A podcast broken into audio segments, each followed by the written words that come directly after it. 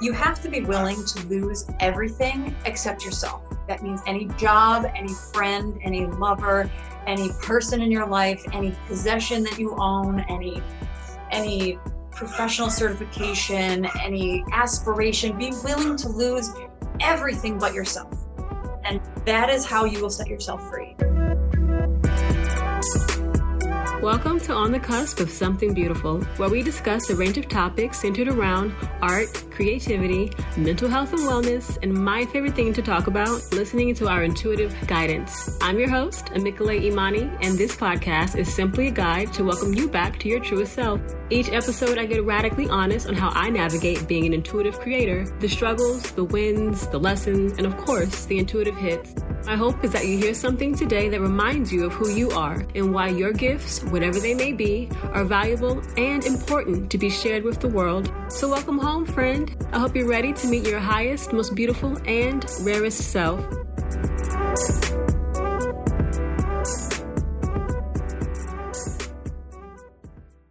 Hello, hello, hello, beautiful beings. Welcome back to another episode. Whew, welcome back. Um, I just got off of the phone with uh, Adobe uh, customer care support team, whatever you want to call them, because I was having some issues recording my intro for this week's episode. And I was like, what the heck is going on? So I finally came to the awareness that my microphone no longer works, which is kind of sad, but I'm having to use my the microphone that is built into my MacBook Air, which you know what? That's where I started. I, well, yeah, I started on MacBook Air then I went to my iPhone. I was recording episodes through my voice memo. So, you know, it's okay.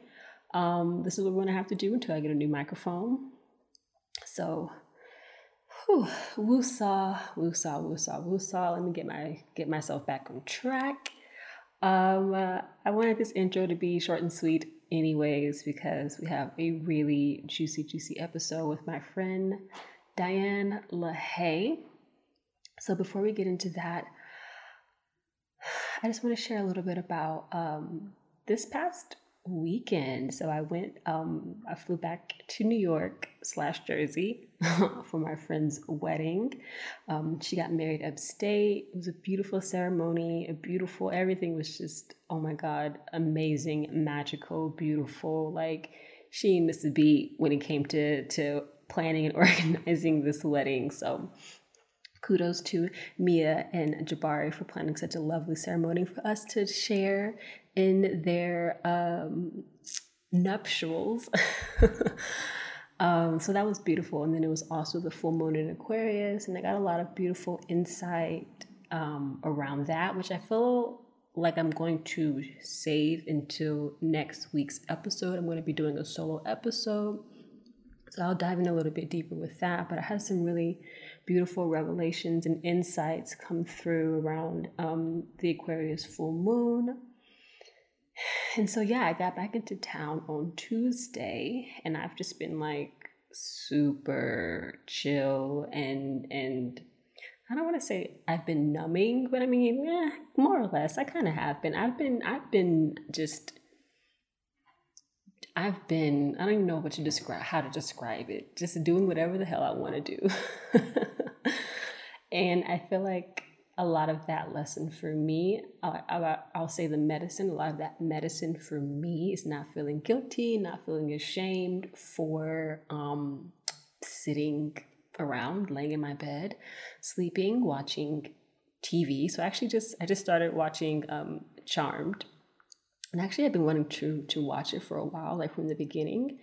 And so it's on Peacock if anyone's interested. It's on Peacock, so I've been watching it from the beginning, watching Charmed, took a break from The Office. um, and then I've also been watching Kevin Hart's talk show, which I received like some really amazing, beautiful gems and insight and wisdom from that show. So I highly suggest it if anyone's interested. Um, and yeah, so I've yeah, I've just been chilling, y'all, chilling, chilling, chilling, just allowing myself to just be in relaxation mode and you know today um, getting back into work mode a little bit getting back into my flow getting back into um, my my daily routine, if you will. And then this whole microphone situation came into the mix, and I was just like, "All right, God, like, what is the lesson here? Like, what like." while I was on the phone with the gentleman on gentleman from Adobe, I was just like, God, like what is the lesson here? Like why is this happening? I don't understand. but um, I think the lesson is to just keep moving forward, to just do what you can do. It may not be under the most ideal circumstances. Obviously, I would much prefer to be recording through a microphone, but it's all right. Like I said, this is where I started when I first started my podcast. It was straight off my MacBook. So, hey, here we are, you know, and I'll just have to buy a new mac- microphone. That's that's that's that's where we at, you know. So, anywho, that's a little update and insight from me. Um, I you might hear a bit of an echo. I'm recording in my living room because I just got my couch yesterday. So I'm going to tell you a little bit about this couch that I have been waiting for almost a month to receive. Yes, almost a month. Had it been two more days, it would have been a month exactly before I received this couch. So I have been, ever since I put the couch together yesterday, I have been on this couch. I damn near slept on it last night. I didn't get in the bed until literally I woke up at 3:33. And I was like, okay, let me go get in the bed. But I was like, I'm not getting off this couch. Okay, I've been sitting in a camping chair for the past three weeks. And before that, I was sitting on the floor. okay. So I'm like, I'm I'm gonna record this intro on my couch. Excuse the echo. It's all right. Um, but but yes, I'm just grateful to be to just have this couch. I'm so excited, so happy, so excited, so grateful. All right. Now, what I would like to um, share with you all before we get into our episode. Um, so it came through for me earlier today, and I was like, wow, I would really, really love to get some feedback and some insights from from you all, from my listeners. Um, just around some of the topics that you guys would be interested in hearing on the show in relation to, you know, creativity, energetics, chakra medicine, spirituality. Um, what guests would you like to hear on the show? Uh, I'd love to hear, you know, what episode drew you into the show. You know what I mean? Like, what even like captivated your attention to listen, to continue to listen? Um, because I feel like I, you know, this this show is you all's just as much as it is mine, and I really want to make sure that I am, uh, you know, delivering content that resonates for both of us. you know, um, and, and thus far it's been very intuitive as to what guests I have on the show, what topics I talk about. Um, but I would just really, really, really love to hear you all's feedback, your insights, your suggestions, all of that. So, this is what I'm going to do, okay? I'm going to offer a little call to action, a little incentive for you all because I really, really, really, if you cannot hear the emphasis of how many reallys I'm saying, I really want to hear you all's suggestions and your feedback, your insights um, as far as the show, what you like about it, how it could be better. You know, always looking to grow, always looking to really push myself past my comfort zones and really just take it to the next level. Um, so, what you can do is you can DM me on Instagram at On the Cusp Wellness, or you can email me at On the Cusp Collective at gmail okay and just again share with me some of your some of the topics you'd like to hear you know you, that you'd like to hear me talk about. Some of you know what guests do you think would be a good fit for the show? Um, and what episode drew you into the show? Did a friend send you an episode? Did you just kind of happen to um, stumble upon this show? Like i really just would love to hear where you all are coming from and so for any and everyone who sends me their feedback via Instagram or via email, I will be giving them a 30 minute oracle card reading. This is free, okay? A free 30 minute oracle card reading or a free 30 minute intuitive guidance session or, okay, Or for those of you who are interested in my course, it's actually going to be relaunching September 14th. I will um, give you a $250 discount on my course, Activate Your Soul, Activate Yourself, which I said is relaunching on September 14th. Um, so, for those of you who don't know, um, this is my seven week intensive course for creatives and entrepreneurs that helps you to release self sabotaging habits like perfectionism and people pleasing. Those are two of the biggest things that I have had to overcome. Um, and I did that using chakra medicine and what I like to call emotional self care. So basically, during the course, each week you'll learn about a chakra energy center, and we start from the bottom all the way up to the top. Um, and then, um, in tandem with learning about the chakra centers, you'll also be learning about my unique scale method for creating an emotional self care routine. Okay, so that is what um, is available to you all for anyone, um, any and everyone who responds to this call to action. of sending in your feedback and insights about the show. Okay, so I'm really serious about this.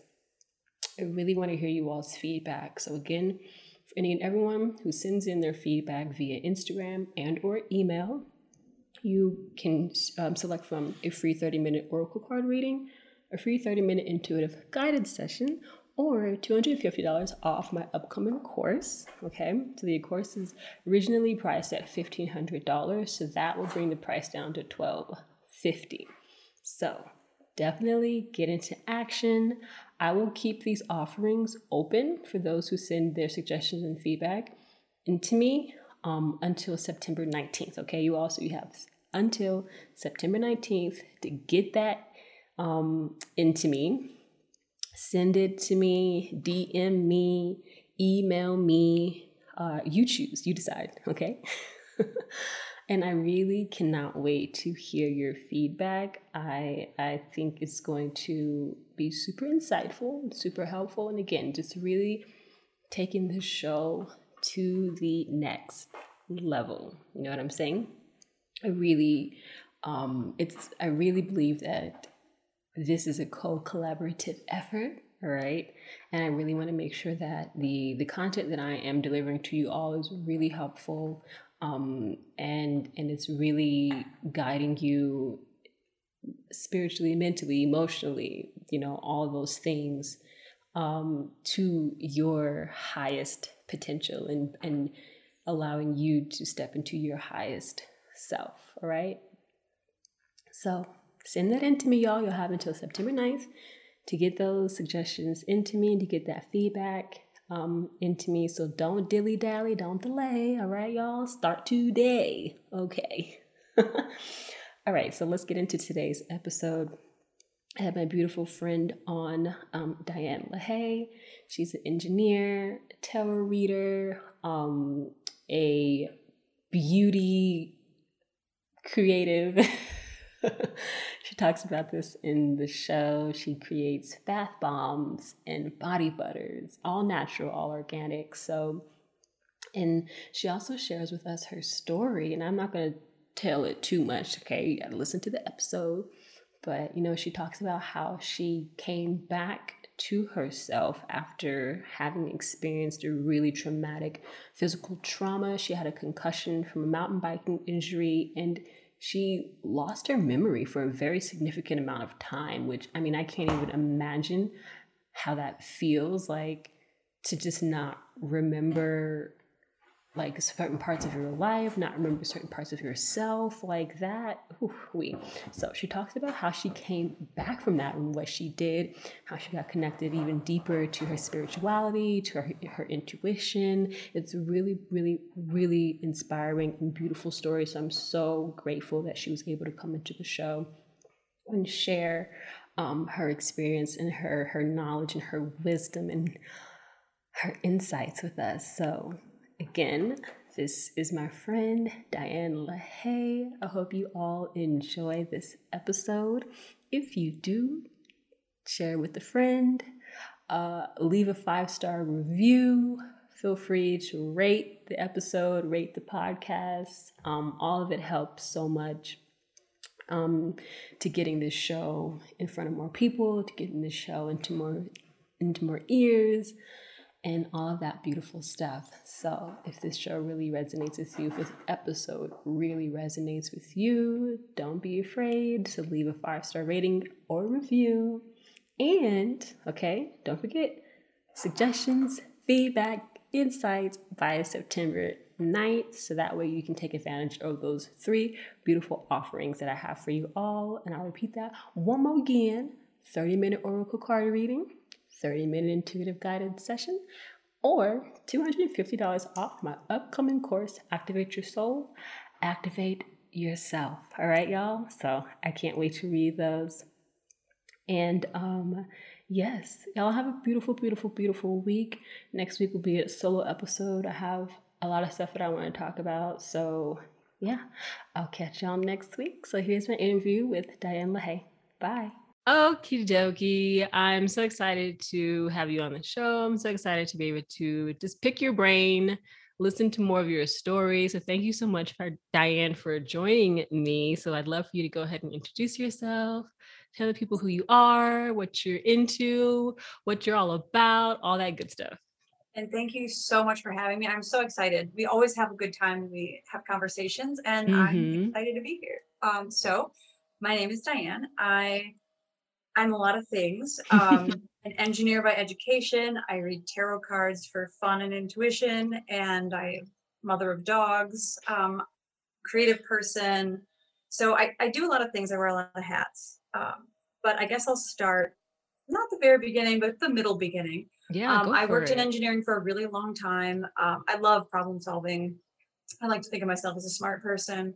Um, and I've about five years ago or so, I had a head injury and I struggled with concussion and post concussive disorder. I didn't know what to do. I was obviously in a state of confusion for quite a long time. And so, um, part of my spiritual awakening started with my brain not really functioning the way that I was used to, and me having to kind of try to figure out how to operate in the world without always having my um, physical faculties because I had some like, nerve damage that went along with that, and also, you know, my my I had some spots missing in my memory that I didn't realize for a while, and then I would get these headaches and vertigo. So, mm. so there was this struggle that was introduced to my life where I, you know, went from everything's working and everything's great and I'm moving forward and all great.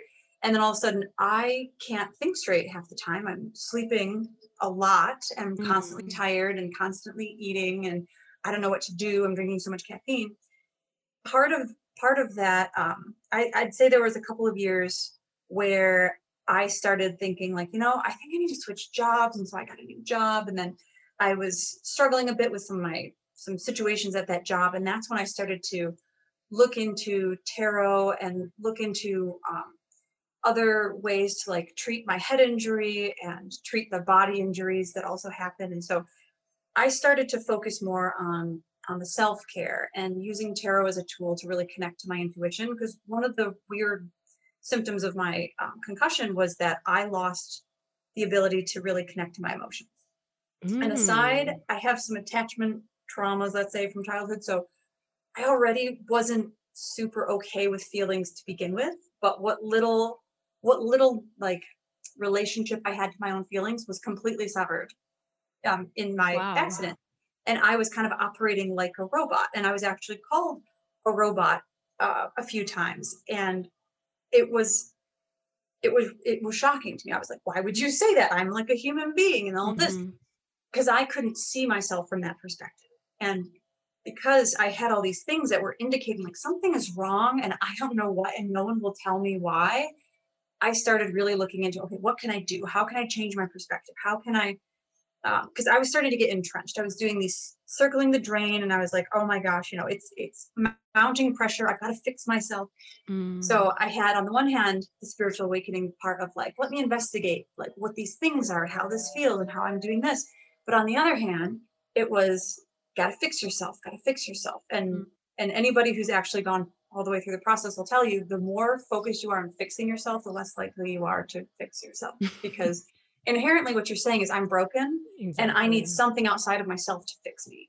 And instead, the, the process of spiritual awakening is supposed to be I need to reconnect to myself. Like mm. I exist and I need to learn to see myself again, but with new eyes this time, mm-hmm. with eyes mm-hmm. that don't judge, you know, what's wrong with me or what's right with me or my gifts, my talents, all these things, like seeing everything in a kinder, gentler way, I guess. Mm. So, so anyhow, um, basically, I went through, um, I went through another job change, and I was like really working. I was like, okay, yes, I'm going to be like positive. I'm going to do this. I'm going to do that.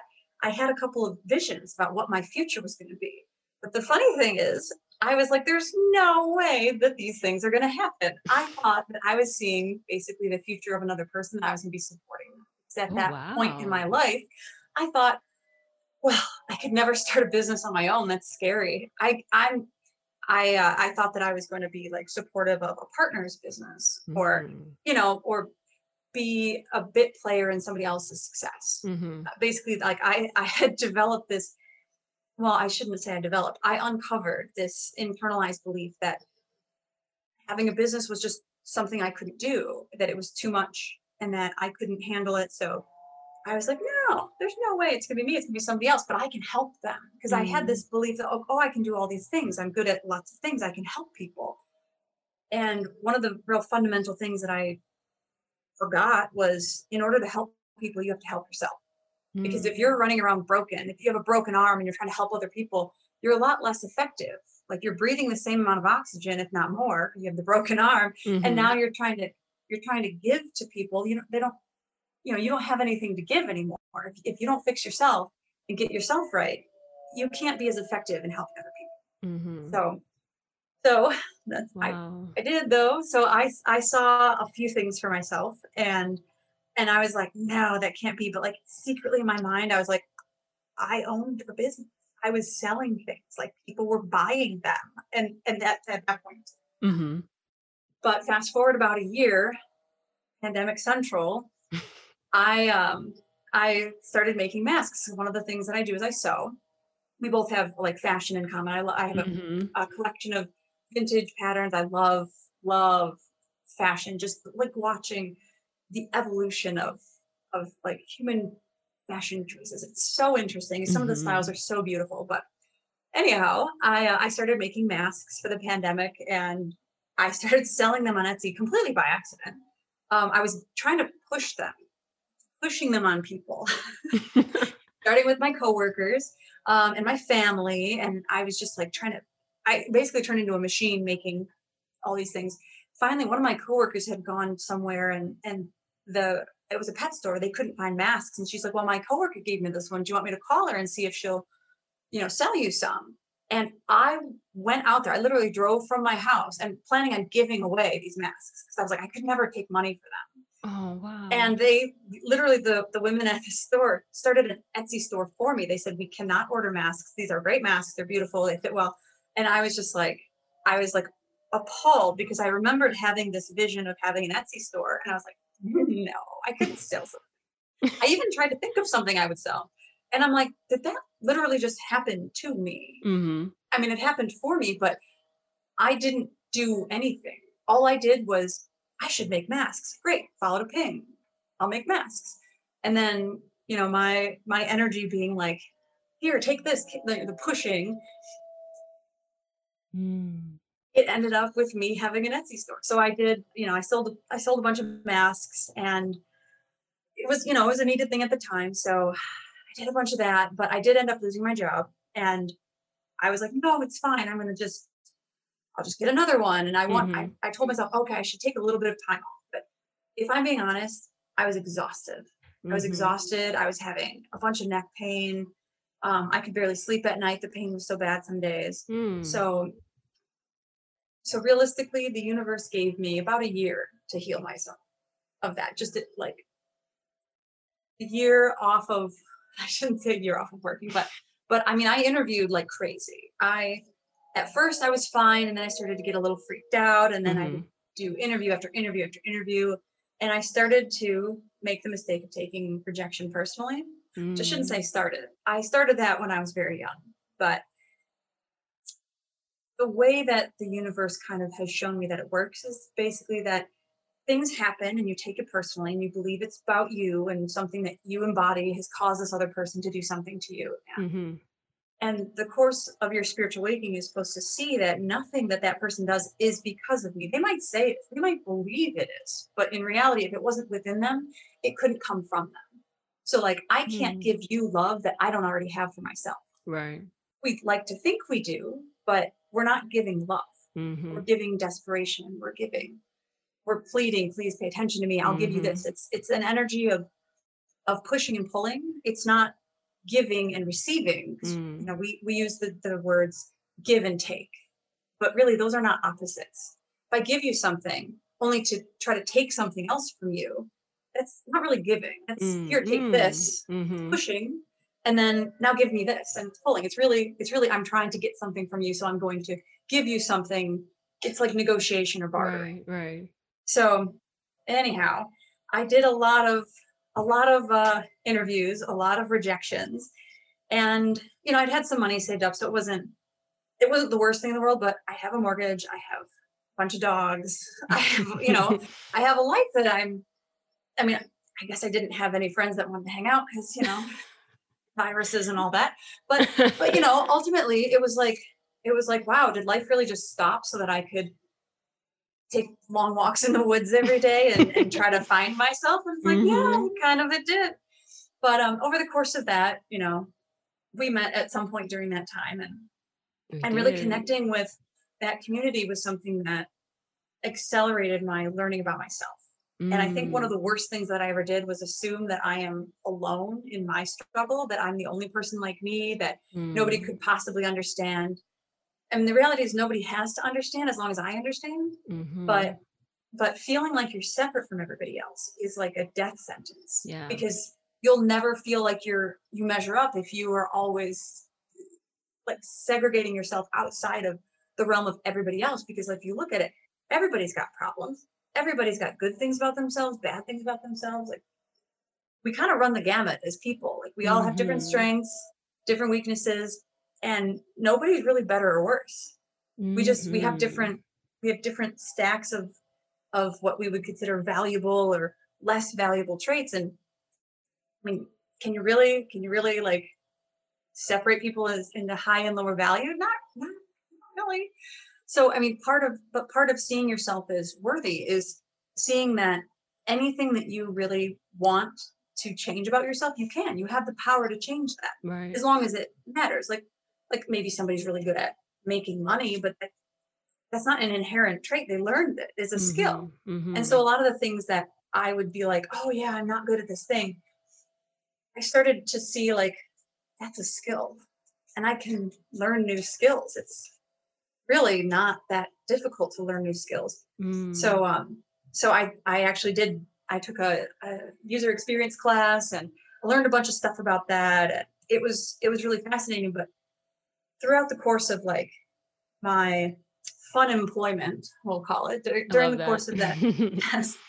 Um, I not only learned that I am a person who can start a business, I can sell things, Mhm. um, but also I can learn new things. And I really do care about people, not just so that they care about me, but but Mm. because I think it's fascinating the science behind why we choose what we choose to do and and all this stuff. So so basically I um I ended up I ended up going through I, like I said a year of unemployment, but I was interviewing a lot and I was taking things personally and then taking them through a process of understanding why I felt that way Mhm. and using that as a sign of what was broken inside of me that I could fix or what needed healing as opposed to Mhm. like what's messed up, I guess. I shouldn't use the, the term broken because that kind of sounds like like I dropped a, a, nice vase.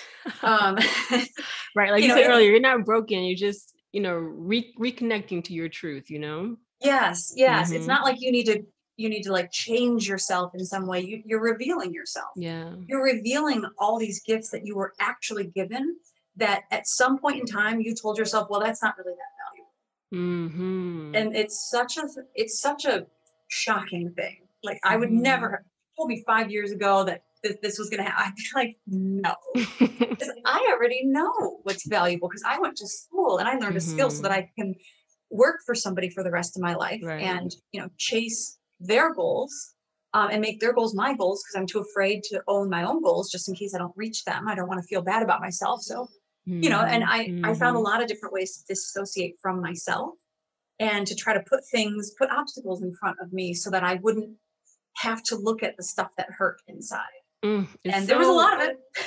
I know, right? I was gonna say it's so it's so easy how we tend to do that to ourselves. And I think because for so long it is unconscious, like you said, like, you know, when mm-hmm. you're constantly separating yourself from people. I actually did a, an episode about this recently. Um, I was just sharing like, you know, my journey and process of coming out of that lone wolf syndrome, thinking, you know, basically what you were just saying like well no one can ever understand what i'm feeling or what i'm going through or like you know what i've experienced and blah blah blah. And it wasn't really until i started putting myself in those communities like you know how we met with you know lacey's community and really hearing other people's stories and being in those sacred places where it was safe to be seen and to be heard and to share um, that i really realized i'm like oh I'm not alone. I'm not the only person who feels like this. I'm not the only one who's gone through something like this. So I think it it's so important like when we do finally, you know, you kind of have to step outside of your comfort zone a little bit and you do find those communities that feel aligned that really resonate with you that you're able to feel that sense of I don't want to say wholeness because no one can make you whole except yourself, but just I think just allowing yourself to to take away the obstacles initially, you know, to allow yourself to just take away that guise that we kind of put over our eyes for like safety and security, you know, oh, if I, oh, yeah. you know, like again, unconsciously, if, oh, if all these things are obstacles and challenges in my way, then I don't have to really try so hard, you know, like I don't yes. have to really, I don't have to do the work of healing and really getting down to the root of my hurt and my pain and my fears. You know, I just, I, I'll just use these things that, these barriers that tell me that I can't or shouldn't or I won't or whatever the case. And I'll just accept that, you know? Yes. I have a good excuse for why I'm going to fail at this mm-hmm. thing that I don't even care about to begin with. and it's it's so true what you said. It it is allowing. It is mm. the energy of receiving is not a pulling energy. It is, mm-hmm. it is being in flow. It's stillness. Mm-hmm. And I'm someone mm. who's never found stillness and I was uncomfortable being still. I would get my downloads. I would go running in the woods. I'm not even joking. Like I am like like a woodland nymph. I'm running through the woods with my dogs. I would get these downloads and I was just like, what? This like I would literally my brain, and I think it's because once your heart rate, and I, I read this, I think it's a Daniel Pink book. Mm. Um, once your heart rate gives gets above a certain level, I think it's 90 beats per minute, all your um all of your like uh, fine motor faculties and like the part of your brain that can like create the anxiety out of nothing they mm-hmm. kind of switch off because you go into that survival mode of like oh I, i'm running now so i'm just going to activate the parts of my body that need to lift the feet off the ground and, mm. and breathe so you get into more of a i don't want to say a relaxed state but you get into a state of mind where like they say when you when you start to panic you forget the number to 911 and it's hard to remember how to like like you can't get your keys mm. into your lock mm. because mm-hmm. your, your fine motor skills are gone and your like short-term memory is like kind of crap and you're just like gotta do the thing right so i so anyway i get these downloads when i'm running and um and i spent a lot of time last year in the woods which is kind of nice because it, it's like natural sun protection because mm-hmm. i used to run not in the woods and it's really not great for you to be in the sun that that, that much but, mm-hmm. but anyhow like there is something about being in nature for me. I think the Japanese call it forest bathing. That right, is just yeah. so it's healing. It's just like this is a place where I'm supposed to be. And I recognize actually it's so funny. I used to have dreams about this part of the of the woods and I'd actually gone mountain biking there and I didn't realize I'd been to this um this park before. Um, but I was running by this place and I was having dreams about it. And it was so weird because it was really one of it was a dream that was helping me let go of like mm-hmm certain things that I'd held on to, not realizing I'd held on to them. Um, so I was like literally like working through the stuff that I couldn't let go of while I was out running and in nature and and basically having fun with wow. my dogs. Yeah. And my previous life, I'll call it my previous life, I didn't I didn't prioritize fun um, I saw it as something that was so easy to lose. Like it, it can be Mm. taken from you so easily, so quickly. I don't want to, I don't want to want it because I don't want to have to not be able to enjoy it. So I just won't allow myself to enjoy it. Mm. If that makes any, it doesn't make any sense, but it does. It Mhm. makes sense to a little kid who doesn't Right. understand why, you know, she might lose out on something that she likes. And it's, it really helped me to, and I'll say this, it, I'm not done. You're never done, but I'm, I'm learning how to be a little bit more relaxed about the flow every day Mhm. um, because I'm recognizing where my energy is helping and where it is pushing and pulling, and where I am trying out of desperation or out of fear to not allow things. But first, you have to recognize when you are like, you have to recognize what it feels like to allow. And Mm. I'll say this, and it's going to suck, but when we can't let things go, if you've ever been told you can't let something go, and you think you're letting it go, and you're like, I don't know what this person's talking about, I let it Mhm. go. The, the the problem with that is you feel like you are not holding on to something, but it keeps coming up for a reason. And these things come up because we're not allowing them. We're we only allow them conditionally. We allow them if they mean something specific. So we assign meaning to things that happen. So, Mhm. like, for example, somebody treated me badly. Well, it must be because I am fill in the blank Mhm. ugly, fat, too loud, too quiet, not smart enough, like whatever it is. It must have happened because of this. So we think we let it go, but it keeps coming back up. It's it's like rising from the dead and we're like why is this bothering me? It's because it's because the conclusion you drew about why it happened is not you allowing it. It's not you accepting it. That's you Mm. deciding that it means something else. That's you actually pushing. As you pushing this idea that, sorry, we're having a dog emergency. It's you pushing an idea about what it means and really letting that sort of stuff sink in means letting go of those conclusions. And Mm. and it can be the hardest thing in the world. I'll say that allowing, letting go, all that stuff is the hardest thing in the world because you have to let go of not the person, not what they did to you. You have to let go of your judgment of yourself about it. And it doesn't even feel like you judged yourself at first. You Mm. I didn't judge myself. That person was mean, blah, blah, blah. It shouldn't have done that. And it was unfair and blah, blah, blah. And I believe me, I have gone in circles after circles with myself about certain things. I was gonna say you have to. It's it's that. It's like it's the um, your ego. So you have to let that go, and that can be very difficult, especially you know when you're re like you said rediscovering who you are and for so long your ego has been who you are because it needed to it needed to be in order to protect you and now you're having to Yeah. like you know shed those parts of yourself and it can be a little um triggering you know when when Mm-hmm. when you're in that process of acceptance and Yeah, and and letting it's go so yeah it's so hard because you don't see it at first and you can't force Mhm. it. You can't fix yourself overnight. And see, that's one of the things. One of the things that I did is basically every day I would wake up and be like, oh no, it's already Monday. The week's almost over. and I'm like, oh, I've got to do these things before the week's over.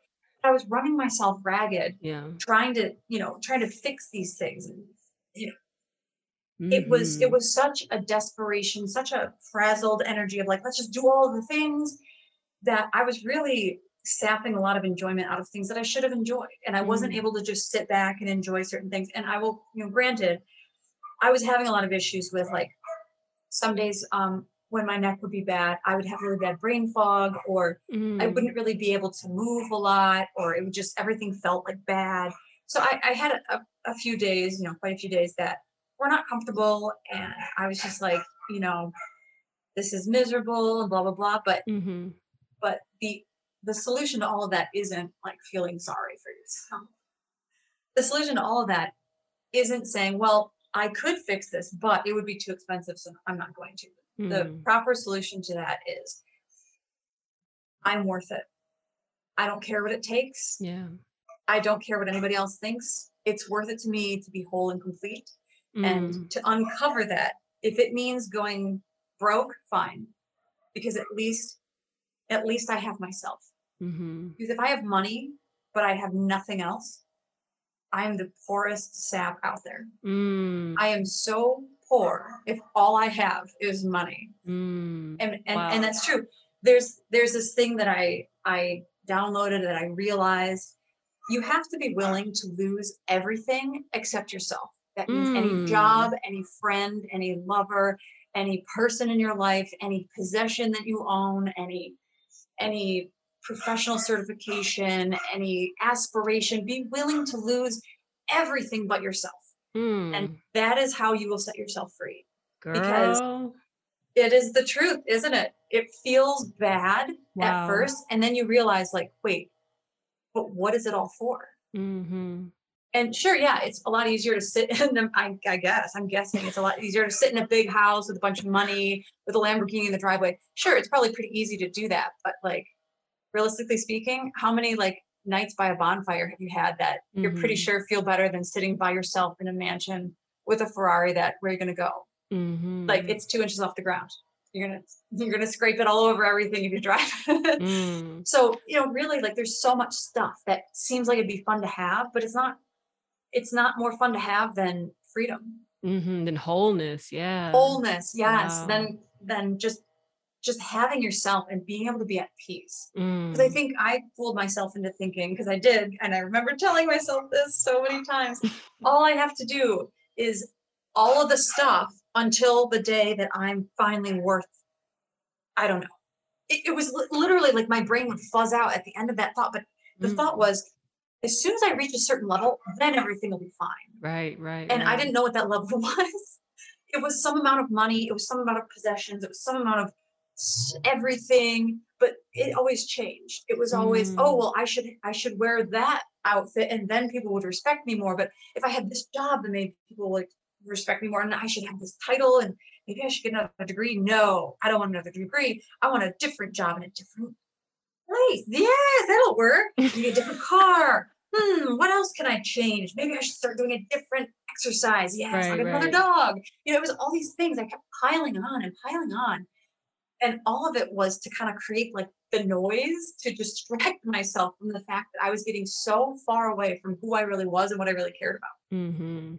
and like literally in the last few months i've been trying to do that thing clear out you know and i'm i mean i have thrown away things that i was like wow i thought back to the moment i bought them and i just i was appalled and i was like wow i really thought that that was going to change my life Mm. i cannot believe that i thought that owning this thing was going to change who i was that somehow i was going to be cooler that people were going to like me all of a sudden like But I mean, you have to think about it too. It's like all day long we're being programmed essentially to want these things, and once you get this, and once you get that, then you know, like you, whatever the case may be that that that they tell us that we're that's going to happen afterwards. You know? yes you sell you don't sell a product you sell a feeling Yeah. you sell a lifestyle Yeah. you sell somebody something intangible and then they buy whatever tangible thing you want to hawk. Right. That, that you've connected to it exactly. yeah Exactly. it, it's it's amazing but once you start to figure out how you've been programmed and truly we Mhm. program ourselves you know once it's the process starts and we learn from our caretakers you know no no disrespect intended but we learn from our caretakers how to take care of ourselves Mhm. and let's be honest how many people's parents were like 19 20 years old you know very young i mean geez i'm i'm pretty old i'm 37 and i don't have it all figured not out old. yet imagine that i had to suddenly take care of like other people Mhm. and i had to teach them how to take care of themselves but it's not within me Right. so this is the this is the key like i would always tell myself oh i can i I would always tell myself I was a loving girlfriend. Oh, I do all these things for them. Why don't they love me? Blah, blah, blah. You can't give what you don't have to give. You Yeah. are not already giving it to yourself, you are not giving love. You are giving uh, attention, but is it attention that feels good? You are Mhm. giving feedback, but is it feedback that feels good? How do you know these things? And and truthfully, if I'm being really honest with myself and I'm calling myself out right now, I I don't think I've ever really understood love. Like Oh, I you're not the only one. You're not Yeah, the I only know. one. I You're not know, the only but- one. but when I think about so one of the things that I did, I I really focused on like reparenting myself or like Mhm. going through my my process and trying to understand the the who I was when I was programmed to believe that I wasn't enough. Mm-hmm. And and and kind of like discharging the anger that I had toward my parents. And you know, truthfully, everyone makes mistakes. Mm-hmm. Um, I am I am not like the least maker of mistakes. I do not make the least number of mistakes of everyone, so I am guilty of mistakes as well. But what really helped me to kind of like leapfrog over that stuff, I guess, or I guess trudge through it like a like a little warrior, um, was the idea. So I imagined myself as a kid and what I needed at that point. But then I also imagined myself seeing myself as the child and providing for that child what she needed. Mm-hmm. And it's kind of an out of body experience, but it really helped me to see that that I all the times I thought I was loving people, I was pitying them. Mm. And that's why they weren't responding the way I thought they would when I loved them. Because when we think we're being compassionate, but it's a feeling that we're afraid of, which for me was basically all feelings. Mm-hmm. So we are actually just pitying them. And so we might think we're being super compassionate, but like for example, if if someone's parent dies and you're terrified of like your own parents dying because there's this idea of like you know, obviously like you're losing a loved one, but also, you know, security, what am I going to do? All these things. There's all this dogma attached to the idea of death, especially in our culture. There's a mm-hmm. lot of mm-hmm. different cultures that respect life and death and they teach more about that. But me and my upbringing specifically, that was like a big, oh no, you know, right, it was, right. it was very emotionally charged. When we're afraid and when when somebody else going through an emotion causes us to feel fear, shame, pain, whatever, we try to do whatever we can to make it stop. Like we just want them to not hurt anymore. And it comes from a, a nice place. Like we're trying to be kind. Right, right. We are. But we're instead of allowing them to have that experience, we're trying to take it away from them. And so with my like own inner child, I had been trying to take away that pain and like make it better instead of coaching her through it. Mm-hmm. And so mm. that's learning how to coach myself through a feeling helped me to realize like, oh no, I have not, I have not been responsive to people's mm. feelings the way that I thought I was you know, I thought I am being so compassionate and loving and I'm trying to help them through it. I'm like, trying to help. What are those words saying? I am trying to stop them from feeling their feelings because. I am afraid of my mm-hmm. feelings, mm-hmm. especially the mm-hmm. uncomfortable ones like shame and pain. You know, th- those are things that I never properly learned how to handle. Mm-hmm. So, as a result, mm. me being so afraid of them, when I when I came up to something like that, my inner child was like, just just stomp through it and splash in all the puddles and we'll get to the other side of it and go faster and here's the thing just do this do that do this going all over the place and just trying to be more active like do more things be more active right be more busy yes and it didn't help at all and and it started to i started to understand more like wow maybe this is why people respond to me the way that they do because I'm so uncomfortable around feelings that I try to like distract from the mm. bad feelings. Like, oh, something bad just happened. Let's go do something fun. And people are like, hi, um, my eyes are faucets. I need to feel my feelings. And I'm like, no, you don't. Let's go have fun. Who needs them? Uh, you know, I'm, I'm now, has like, it always been like that? Or do you feel like that was more exasperated after your head injury? So after the head injury, I'll be honest, I basically didn't like have emotions for a long time. Mm-hmm. So like I, I had no access to them. So it was like that forever. Okay. Um, I developed like attachment wounds really early on. So I didn't relate to other people very strongly. So after the concussion, it got a lot worse, most mm-hmm. mostly because I just would sit there and like I don't know how to describe it to you. I guess um, here's a good way. Uh, my great grandmother died, and I went to the funeral, and I just sort of sat there like staring straight ahead, and then I noticed people crying, and I was like, "Oh no, what do I do?"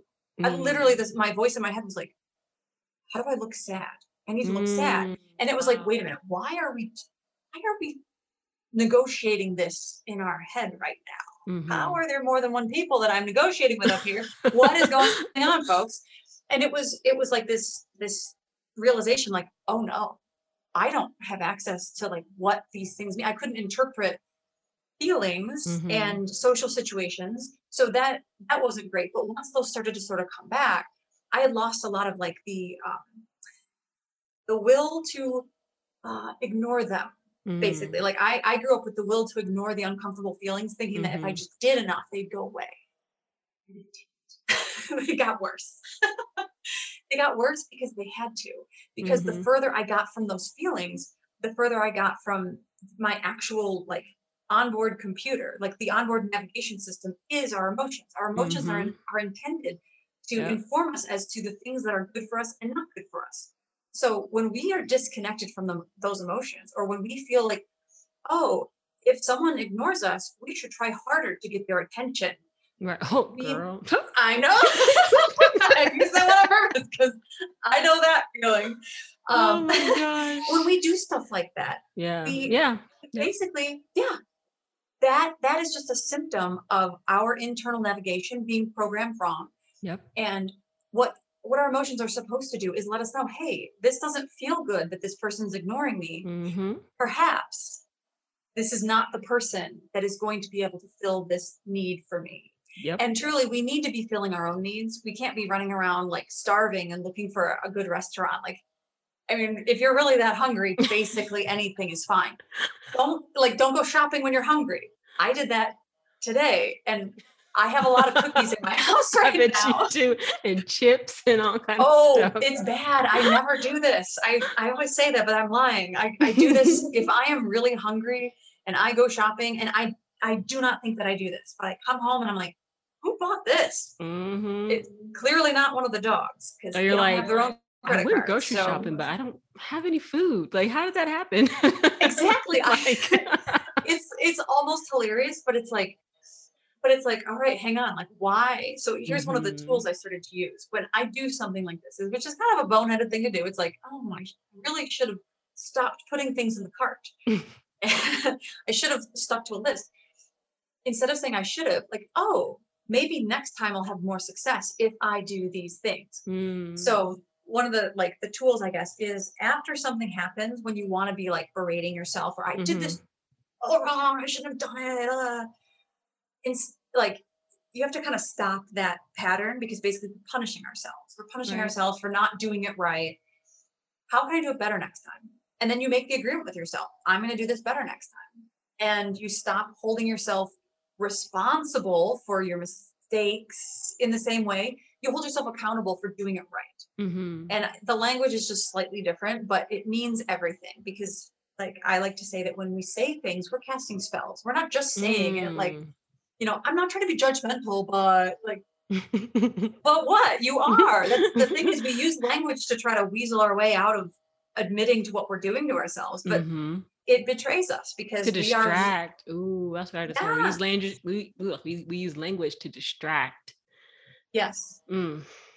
it's we often can't hide ourselves that much even if we don't want to see it it'll come out somewhere that's why journaling is such an important tool that i use because i also do the Mhm. journaling thing when we allow ourselves to just write everything we're thinking. And we go back and read it let's say it's six months later we read it. Number one you can see how far you've come. Number 2 Mhm. you start to see the patterns that you don't see on any given day. You know like I, i'll probably especially with the concussion i was very repetitive. I like i was having memory problems and I, a lot of people that were in my life at the time were like oh i didn't want to say anything because you know i didn't want to be like embarrassed you i'm like but you knew i had a head injury Mhm. yeah and, and then i was repeating myself all the time why didn't you say something and they're like i mean it's not my job and i you know it's stuff like that that i realized like they're not wrong It is not their job to tell you that you're repeating things and it's true that it probably feels awkward for somebody who doesn't know me all that well to be Mhm. like hey um you should probably get that checked out because you know i was a 31 32 year old woman who had fallen directly on her head mountain biking Mm. and I should have known how to go to a doctor. Problem is, when you go to a doctor and you have a concussion, um, it is kind of difficult to like convince the doctor that you need treatment. Because doctors, you know, bless their hearts, Mhm. they like to tell you go home and sit in a dark room until it goes away, and that doesn't um, very well, or for everybody. Mm. Like, Mm. and I I won't go down that rabbit hole, but I'll just say. Concussions are no joke. Um, Post concussive disorder, not a joke but it, Mm. it can be very difficult and very isolating to go through something like that because you don't have you don't really have a good um if you don't have people that like live with you or are comfortable telling you like hi you are acting like a weirdo Right. you will go through and do all these things and then like you don't have that feedback loop and maybe thankfully i have like i have holes in my memory of things that people were like hey do you remember when we did this thing and i'm like no what? and they have pictures and i'm like Wow. wasn't me Wow. i don't know I, I don't know who that is Uh, it looks like me but it must not be me because i don't remember it and and truthfully Even today. even today oh yeah Wow. Oh yeah. Like I um someone was like, Hey, you know, this thing, blah, blah, blah. And I'll even I'll tell them like, hey, I I'm missing some memories from like about the last five or six years. So just Mm, because it honestly when I when somebody brings something up and I realize that I don't remember it, and like I, I tell them like I believe you. I just I don't want to talk about this anymore because I'll start Mhm. crying. Like it makes me really Mm. sad because it feels like um well anytime you don't feel well or you're you're sick, you know, it it doesn't feel good. It's a terrible feeling to not be well but also like it feels like I shouldn't have let it happen. There's still this part of me that's like, oh, I should have, I should have gotten different help. I should have done, you know, I should have prevented it. It's that Mm, not wanting to just allow it to have happened and to have been, and and maybe this just was because I haven't gotten all the lessons out of it. So that's the other thing. Mm, that's a good point. Yes. So so anytime I haven't, anytime something keeps coming up, it's coming up for a reason, Mhm. and it's usually coming up to help us to learn more about ourselves. It's not coming up so that we feel bad all over again for making a Mhm. mistake, for screwing something up, for not trying hard enough. It's really kind of like like if you think about life is just like a game. If life is a game and you're supposed to try to learn a skill Mhm. and and you keep like repeating this level and you keep like refusing to learn the skill, you're not going to get above this level. And you're going to get upset that like why why can't I just get past this level? But like we don't Mhm. recognize the different levels so so if we're repeating stuff and we're thinking to ourselves like oh this is just unfair blah blah blah it's really like life is saying hi you actually need to master the skill in order to get to the next level so we're going to have to like doing this it's going to seem real weird and like Mhm. deja vu but it's because you need to learn how to process this not how to feel bad about yourself not how to you know kowtow to other people's desires you need to learn how to stand on your own two feet and be confident in who you are Mm, and, and if you don't know who you are, you can't be confident, number one.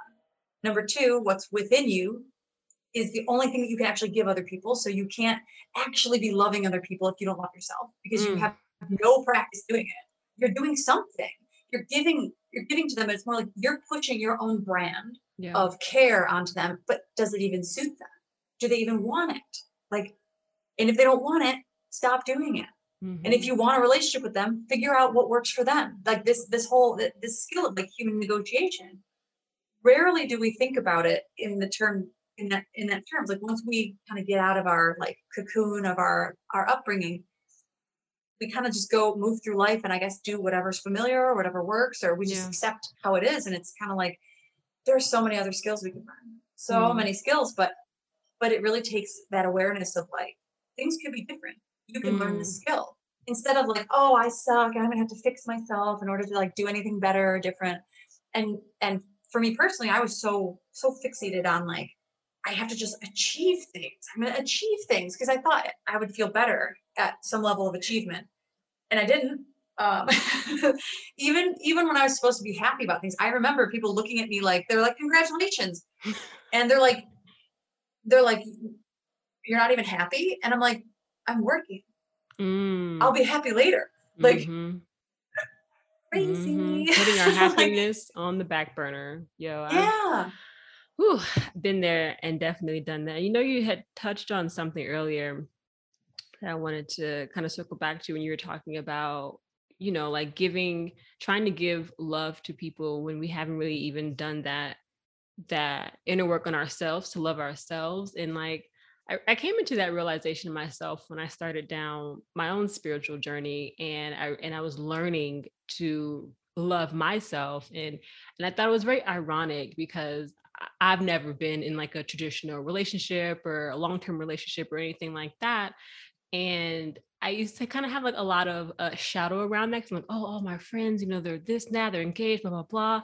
And once I kind of started down deeper on this path and really getting to know myself, rediscovering myself, as you said earlier, um, I kind of really came into the awareness. I'm like, wow, these people, they're just parroting or mimicking things that were taught to them, you know, things that were mirrored to them, showed shown to them, but they haven't actually done that inner work to to love themselves from a really rooted and grounded and, and whole place to even be able to give that love out, you know? Yes. And and I really had to like accept that and come into peace with that. It's like I'm building a relationship with myself. And, and like you said earlier, like that's more valuable than anything on this planet. Like if you don't have yourself, like what do you have? And oftentimes we just, excuse me, we just um we we find that in we we find that in other people and we think that that's love.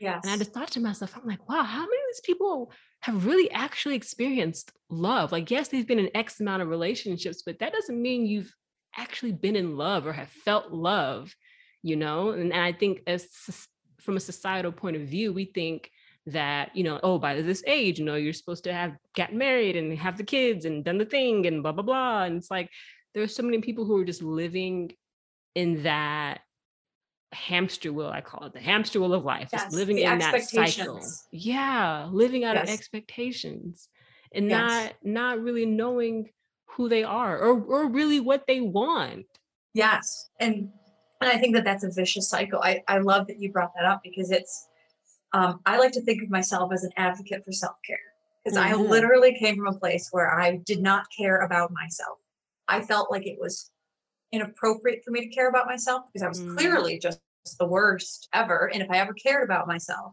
then people would make sure that I was aware. Like like I was I had this fear that um that I would be basically called like um like self-centered or you know you're so full of yourself and and realistically like the universe sent me my biggest fears mm. um, because there's no reason to be afraid of it mm-hmm.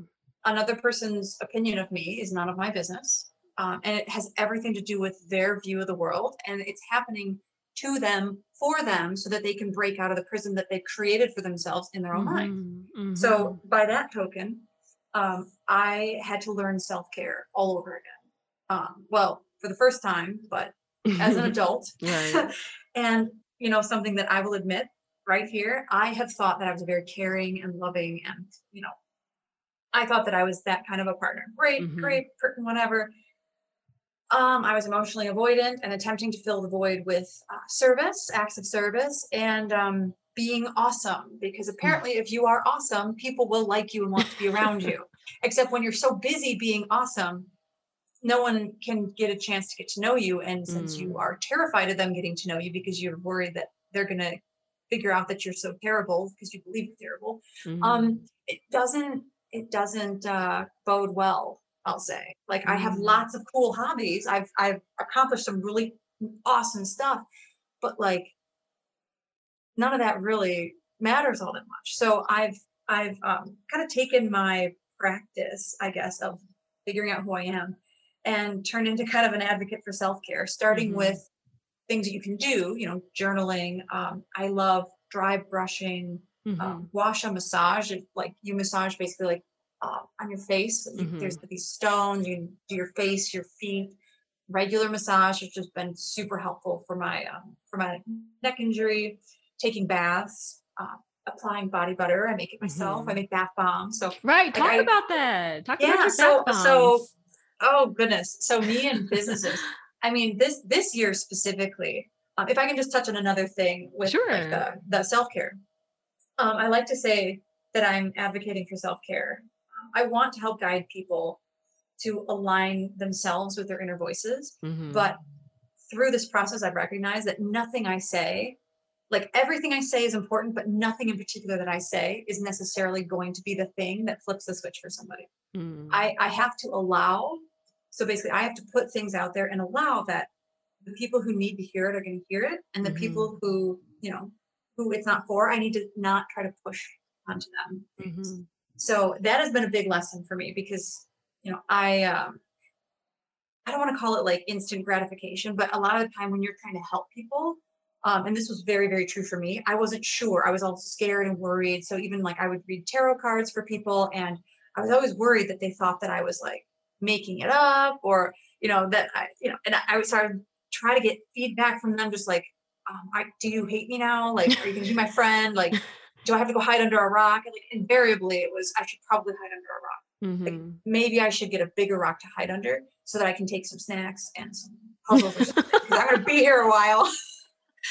um, but, but yeah, so I use a lot of things as like tools to realign myself with my own intuition and, mm-hmm. and the mm-hmm. things that kind of come to me. And tarot tarot reading is one of them, but also, you know, the, the bath products, the body products. One of the biggest things that we fail to do when we think we're taking care of other people and we're trying to do all this stuff for other people, we're not taking care of ourselves and mm-hmm. we are running ourselves ragged.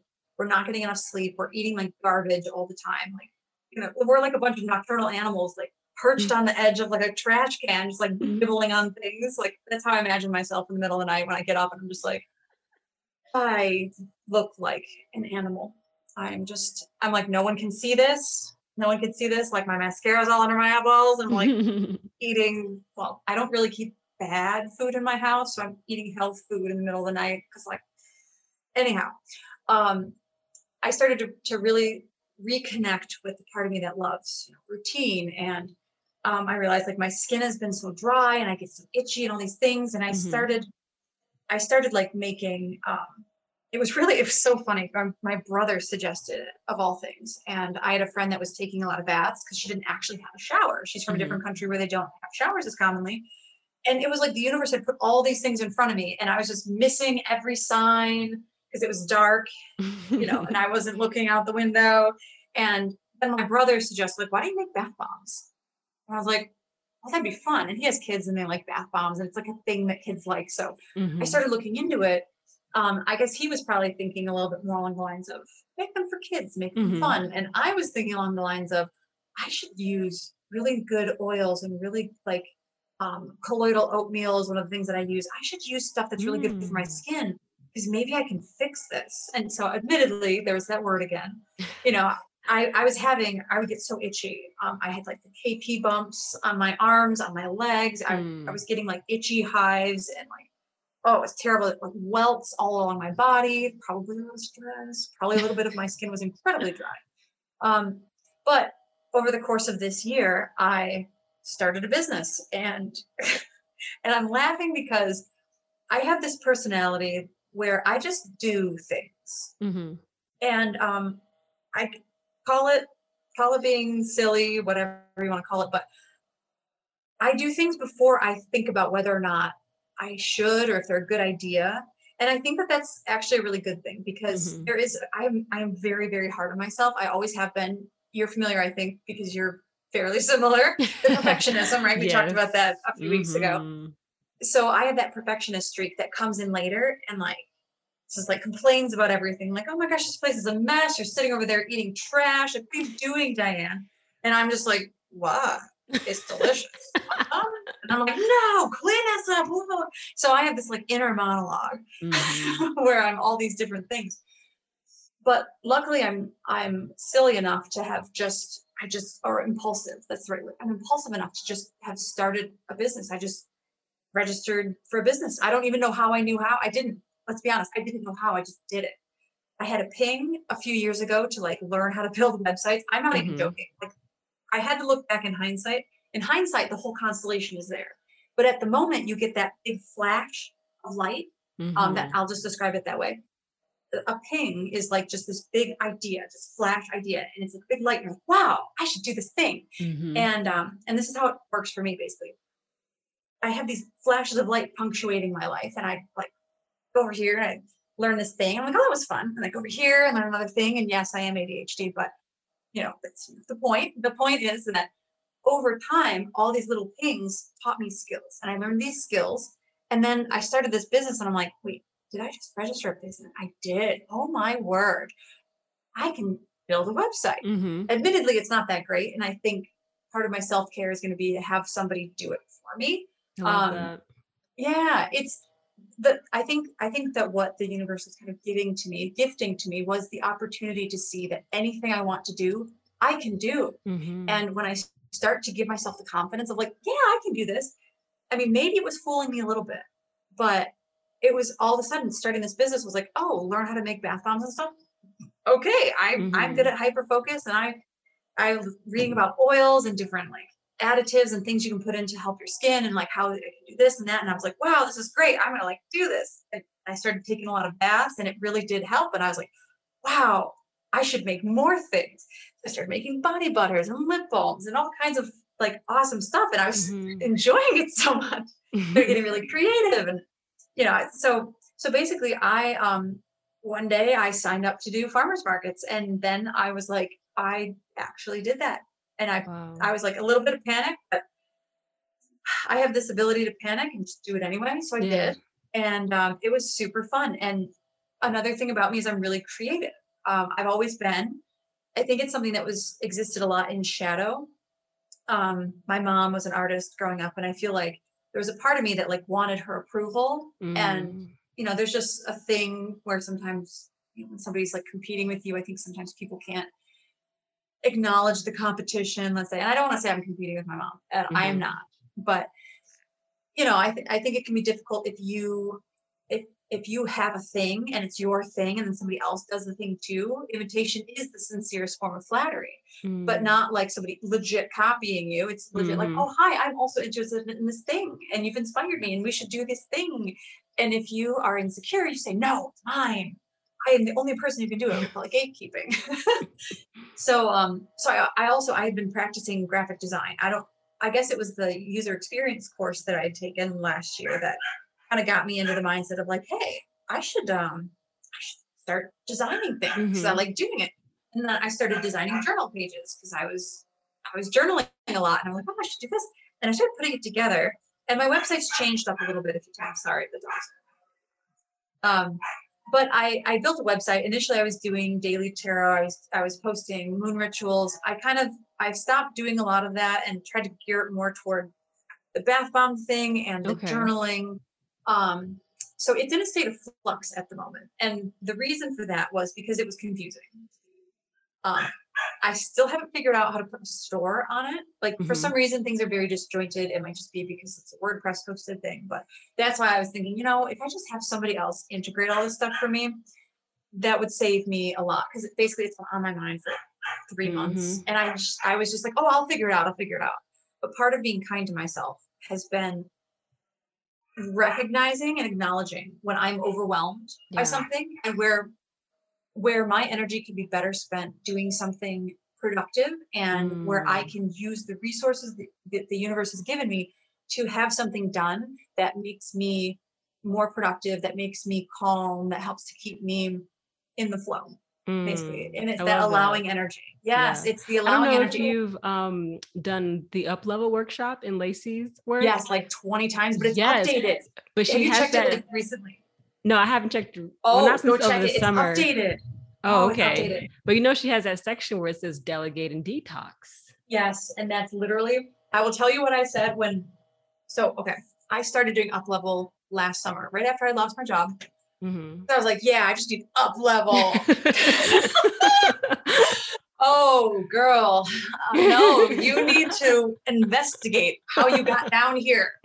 It's basically trying to dig yourself out of a hole. Mhm. So um, it took me months. I'm not. I'm, I'm not even ashamed of myself anymore. It took me months to realize, you know, I should, should really go into rock bottom because I Mhm. didn't want to know what it was going to feel like to admit I was in a rock bottom. To me, that was scary and bad and horrible. And I was like, but this means I'm going to die penniless and alone and sad. and It's going to be raining and I'm under a bridge telling riddles. But no, I still tell the riddles, uh, but I'm not living under a bridge. Mhm. And, and that's the thing. It, I had so much stuck to that. I had so much stuck to that. I needed, for me to feel safe, I needed to feel like I was accomplishing something Mm, because yeah. growing up, I felt like I had to be moving. If I could just, if I could just stay kinetic, then nothing will catch up to me. But if you've ever seen a Mhm. car on fire, um, the people in the car feel like everything's fine until they stopped. They don't see that like hey, um, flames are shooting out 30 feet behind your car. Mhm. Like maybe you can like jump out while you're still moving so the flames go away, but like nothing was fine. It was still on fire. Mhm. But it from that perspective of being in the car, you're like, it's not hot here yet. Like, well, it will be when it explodes. and you know, I was the driver of that car, and the car was on fire, and I was like, Mhm. "Wh- no, I just need to like get a better car. And it was like, you, you you do realize the car's on fire in this analogy, right? Like, so your nicer car will be on fire, like, Mhm. but it goes fast. You know, it was this whole mental like mental Just not wanting to see yourself. Yeah. Yeah, and I thought I could get away with not seeing myself. And surprise, surprise, why do I pick partners that didn't see me? Because I was Mm. uncomfortable with the idea of being seen. Because I Mm. thought if someone could see me, they would see how bad I was, how I wasn't deserving of things. But that comes from somewhere. It doesn't come from Mm. other people, it comes from within. Because the truth is, the way you see yourself is the way you project yourself. into the world. Because we Yep. don't know any different. We can't be good, loving people, kind people, if we're not that way to ourselves. Yep. We can be nice because nice describes transactions. Right, oh, this right. was a Quote nice unquote transaction. nice. yeah, we're being nice. But nice expects something in return. Mhm. Kind is what you do out of gratitude for you know, your life, for being here. Kind is something you offer to the universe, knowing that you will receive without having to work. Like at that Mm. receiving, not saying that like I'm just gonna sit here and just money's gonna fall in my lap. Mhm. It can, it can. I'm not gonna bank on that. Unintended but but you know like it like from my previous example of like having an etsy store like that literally i did work. It's not like i Mhm. didn't do work. I was sewing masks like a crazy person. But it came from a place of true caring about people that i loved Mhm. and then people i didn't even love but i liked and i didn't want to die and stuff like this. So like it, it came from a good place. And me not wanting to take money for them was me not wanting to allow other people to offer so i was basically trying to block their energy they were trying to Mm. show gratitude and I was trying to block it because I was in the give and take or really the push and pull. And I was like, I was like, push my energy out there and then run away and try to get it to not catch me. And, and it was because I didn't want somebody to then, you know, if, if I'm pushing, I don't want like that push to come back and not be over. It's like being in the ocean and you're like, well, I mean, there's going to come a wave and it's going to hit me and I'm going to go down and there's going to be 20 feet of water ahead of me. And so it's safer to just push energy out there and then run away and oh i don't expect anything in return. I'm just going to go cry myself to sleep for the rest of my life. Thanks everyone. And you know that's not fair. And the thing is people that have a more connected sense of self they Mhm. recognize that and they don't they don't want to be taking things from you Right, because it's not receiving. When you give them something like that and then run away you don't allow them to show their gratitude you're you're basically you're basically making them accept something. You're pushing energy onto them you're pushing expectation onto them and they're like it doesn't feel good for them either. So it's Mhm. like you do something because you're like oh i want to help people but i can't allow them to enrich my life because that means Mm. that i wasn't able to do it by myself. And that was kind of like at the core of that. I, I had been telling myself my entire life, as long as I never have to let anybody get close enough to see me, I'll be fine. And I legit thought that I could like have long-term relationships and it'll be fine. I'll just like, I don't know how I. It doesn't make any sense now that I have this perspective, Mm. but I've never, I've never had um, that much closeness with myself to really understand what I was trying to do. But I was trying to just do enough for somebody else that they would be okay with me not showing up them. Like, hey, Mm. I'll shop, I'll take you to the airport whenever you need it. I'm gonna make you stuff, I'm gonna cook for you, like we're gonna have all kinds of fun. But I can't handle emotions. So just I'm gonna give you all this stuff. Do not expect anything from me like, this is what I can do. It's all I can do. Mm. And and because I was so ashamed of all I could do, I couldn't allow, I couldn't allow anything to come into my life. I had to control it. I had to direct it. Okay, you go there. Now you do this. You do this. You No, get out of there. Get out of there. No, that's not for you. And it was, it's, you know, it and it doesn't, it doesn't feel like that when you're in it. It feels like Mhm. I'm being so nice and people are so mean and they don't care and they're taking advantage of me and but honestly, we always say, well, if he would just, if he would just what? Because if you got that, you'd find something else to be upset about. Let's be Mhm. honest. Like if I'm calling myself out because I had all these situations in my head where I thought, oh yeah, this would to- this dynamic would be totally different if this happened. Mm. I don't know how the dynamic would change if I didn't change because my big immovable mass of energy that will not allow anything to go past it, the river has to flow around it.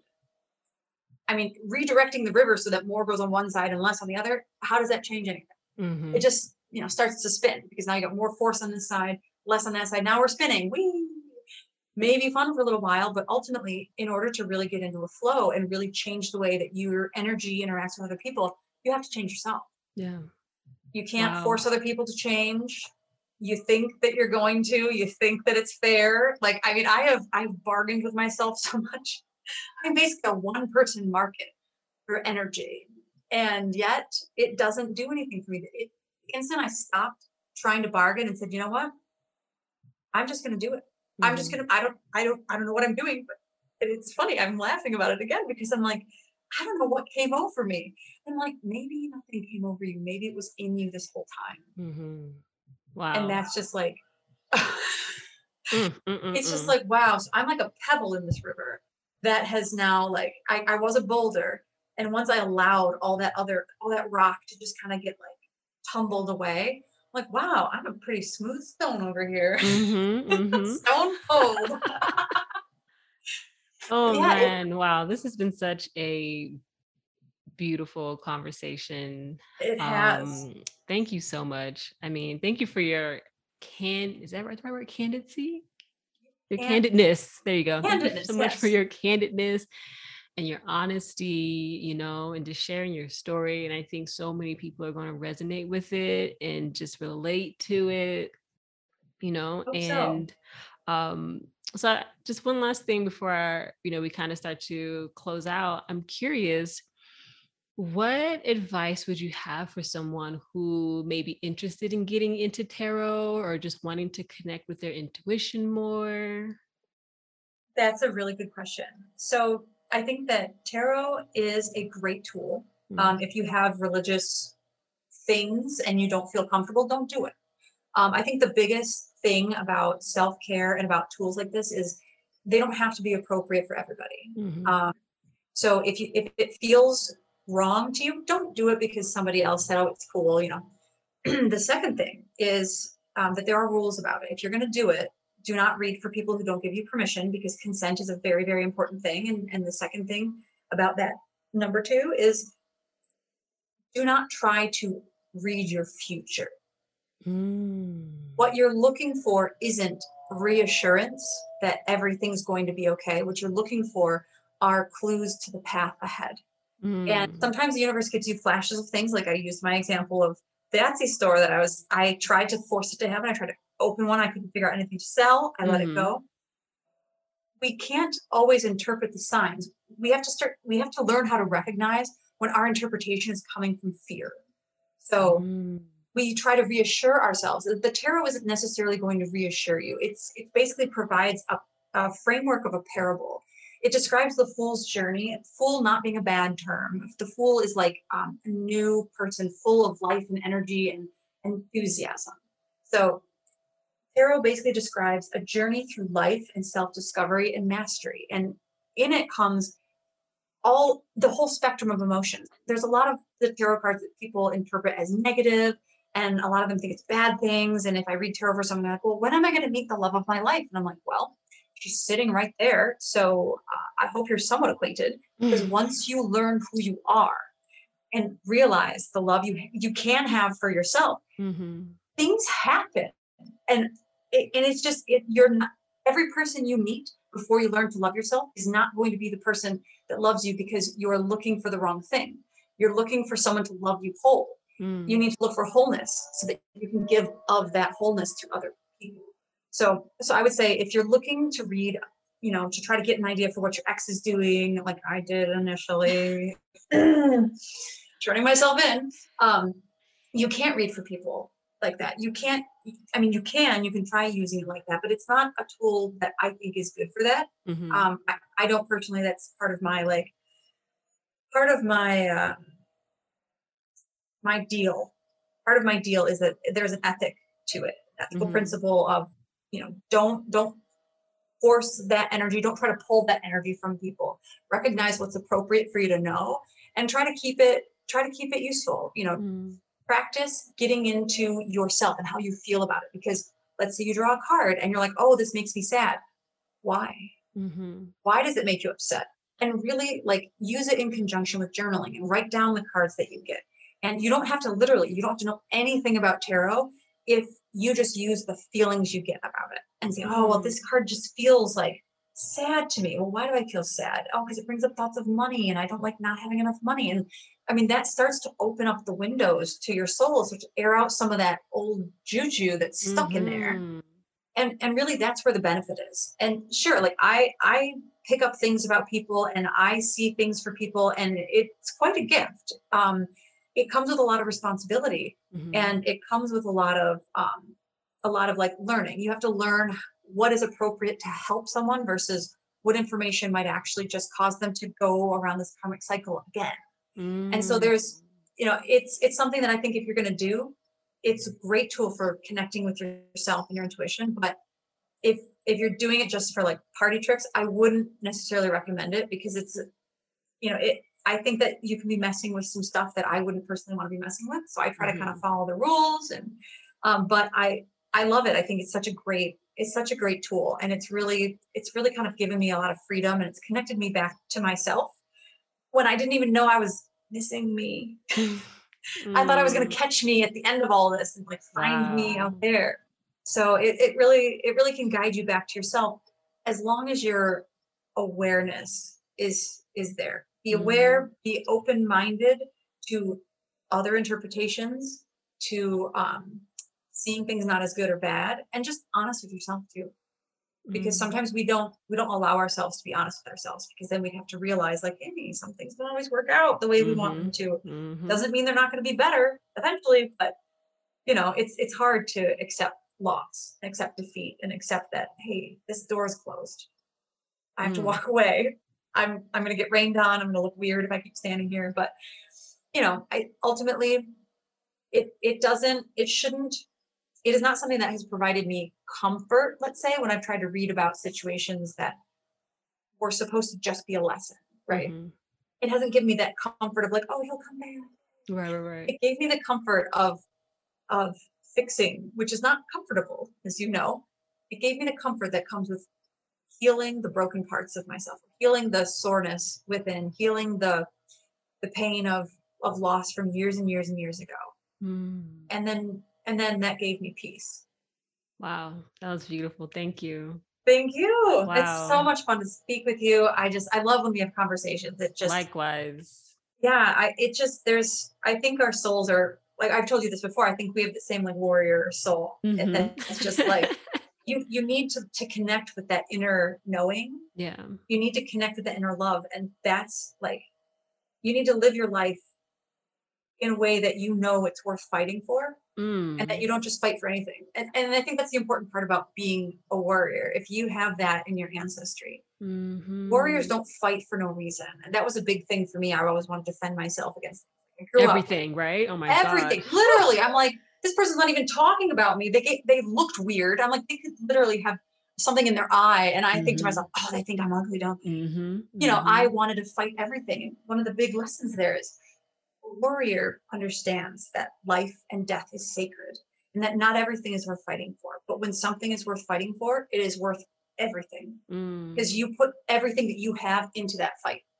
Before, I would just throw stuff. I'm like throwing rotten vegetables, you know, metaphorically speaking that's not putting myself into a fight. I can I have lots of logical tools I can throw at things, but when you really believe in something and you're willing to put your life on the line for it, that's mm. the kind of stuff that that the warrior spirit is supposed to prepare you for. You're supposed to start to see how you know maybe I shouldn't uh, jump on bandwagons of things that other people are upset about because that's not a worthy battle. Mm-hmm. If if something's an easy win, that is not a worthy battle. A worthy battle is something that challenges us that meets us with the same power that we have within us that we wield from the universe and you cannot you can't create that yourself that comes from the flow of the universe mm. and that is mm. why learning how to accept how to how to allow things is so important I, I think for us but for everybody yeah because once you once you connect with that flow choosing your battles becomes a lot easier because Mhm. you you realize the battle first is for your mind, then it's for your soul. Once you win that battle with your mind, now you're engaged with your whole soul, and then you share your gifts. Mhm. Oh, I get I get the mm-hmm. chills too. oh my goodness because like oh we could have a whole other conversation about that but we won't but uh, yes, Yes. that like we'll wrap this up. That right there is like everything if if like you don't hear nothing else like that right there is like everything like it's first is for your mind then it's for your soul and it's like that's so true yes, that and you're battling yourself. You're not battling the people around you, yeah and we make that mistake. We try to fight everybody else. Hmm hmm And we, don't want, we don't want to look at ourselves Yeah, and we Mm. don't want to allow ourselves to be who we are. We're afraid of that power. yeah yeah It's a beautiful thing. It's been so much fun. Oh, I Thank love you speaking so to you. much, Diane. Like, Thank you. ah, please, before you go, let the people know where they can find you. Drop your website, everything. Yeah. Okay. So my website's a little uh, right now. It's I'm going to be improving it. Um, especially reach out if you do web design. Um, you so heard I'm, that? um, Reach out if you do web design, y'all. Okay. Yes, please. Um, so I'm at Spacement Slumber Party. So space meant it's kind of like basement, and then slumber party, all one word at Mhm. Instagram. Um, and then I have a website, Crystal Dash Sisters. So crystals like as in rose quartz, sisters as in we are all sisters. Um, except for if you're a brother, then you are brothers. But um, dot com. Um, and that is where my website is. So hopefully in the next month or two, let's let's not lie. Hopefully in the next month, within the next four weeks, that will be updated and a little bit easier to navigate because I think I, I I just coded on top of code. So hopefully that's a little bit easier to um, navigate soon. And then I I have an Instagram for that, but it's not as good. So you can find me on Spacement Slumber Party. Find a link to my Crystal Sisters um, Instagram through there. And yeah, and you can find me usually in my house with my dogs and you know doing my job, making bath bombs, taking baths, being an advocate for self care. Love it, love it, love it, love it. And please feel free to reach out to Diane if you would like a tarot reading. She is an amazing, amazing, amazing tarot reader. So, Oh, also Clubhouse. oh yeah, I should mention, yeah. So I'm on Mhm. Clubhouse. Uh, my name is hard to spell. It's Diane with one N, D I A N E, and my last name is L A H A I E, and I'm at Diane LaHaie at on Clubhouse. But we do rooms sometimes, and I do Mhm. readings, especially like um, moon rituals, because I still do moon rituals. I haven't really posted them in a while, but I think I will Okay. start again because I love moon rituals. It's a good cadence for recognizing and honoring the life that you've lived and deciding where you want to go next. Mm, I love that. I love that. Well, thank you so, so, so much, my love. This has been an honor and a pleasure. And I know we'll be in touch soon. We always are. Yes. yes. Yes. Oh, I can't wait till we can chat some more. I want to hear all about how you're doing and your your new stuff that you've got Ah. going on. Thank you so much, love. Yeah, we'll have to put that on the books, definitely. Yes. All right, for sure. So for next time, we absolutely will. Yes. Awesome. Thank you so much, my love. and You enjoy the rest Thank of your you. evening. You as well. bye bye. Bye. Thanks for listening to this week's episode. If you like what you heard today, please subscribe and leave a rating or a review. Now, don't forget, I'm picking the best review at the end of the month and giving that person a free 30 minute energy reading. So be sure to leave a review for the chance to be selected.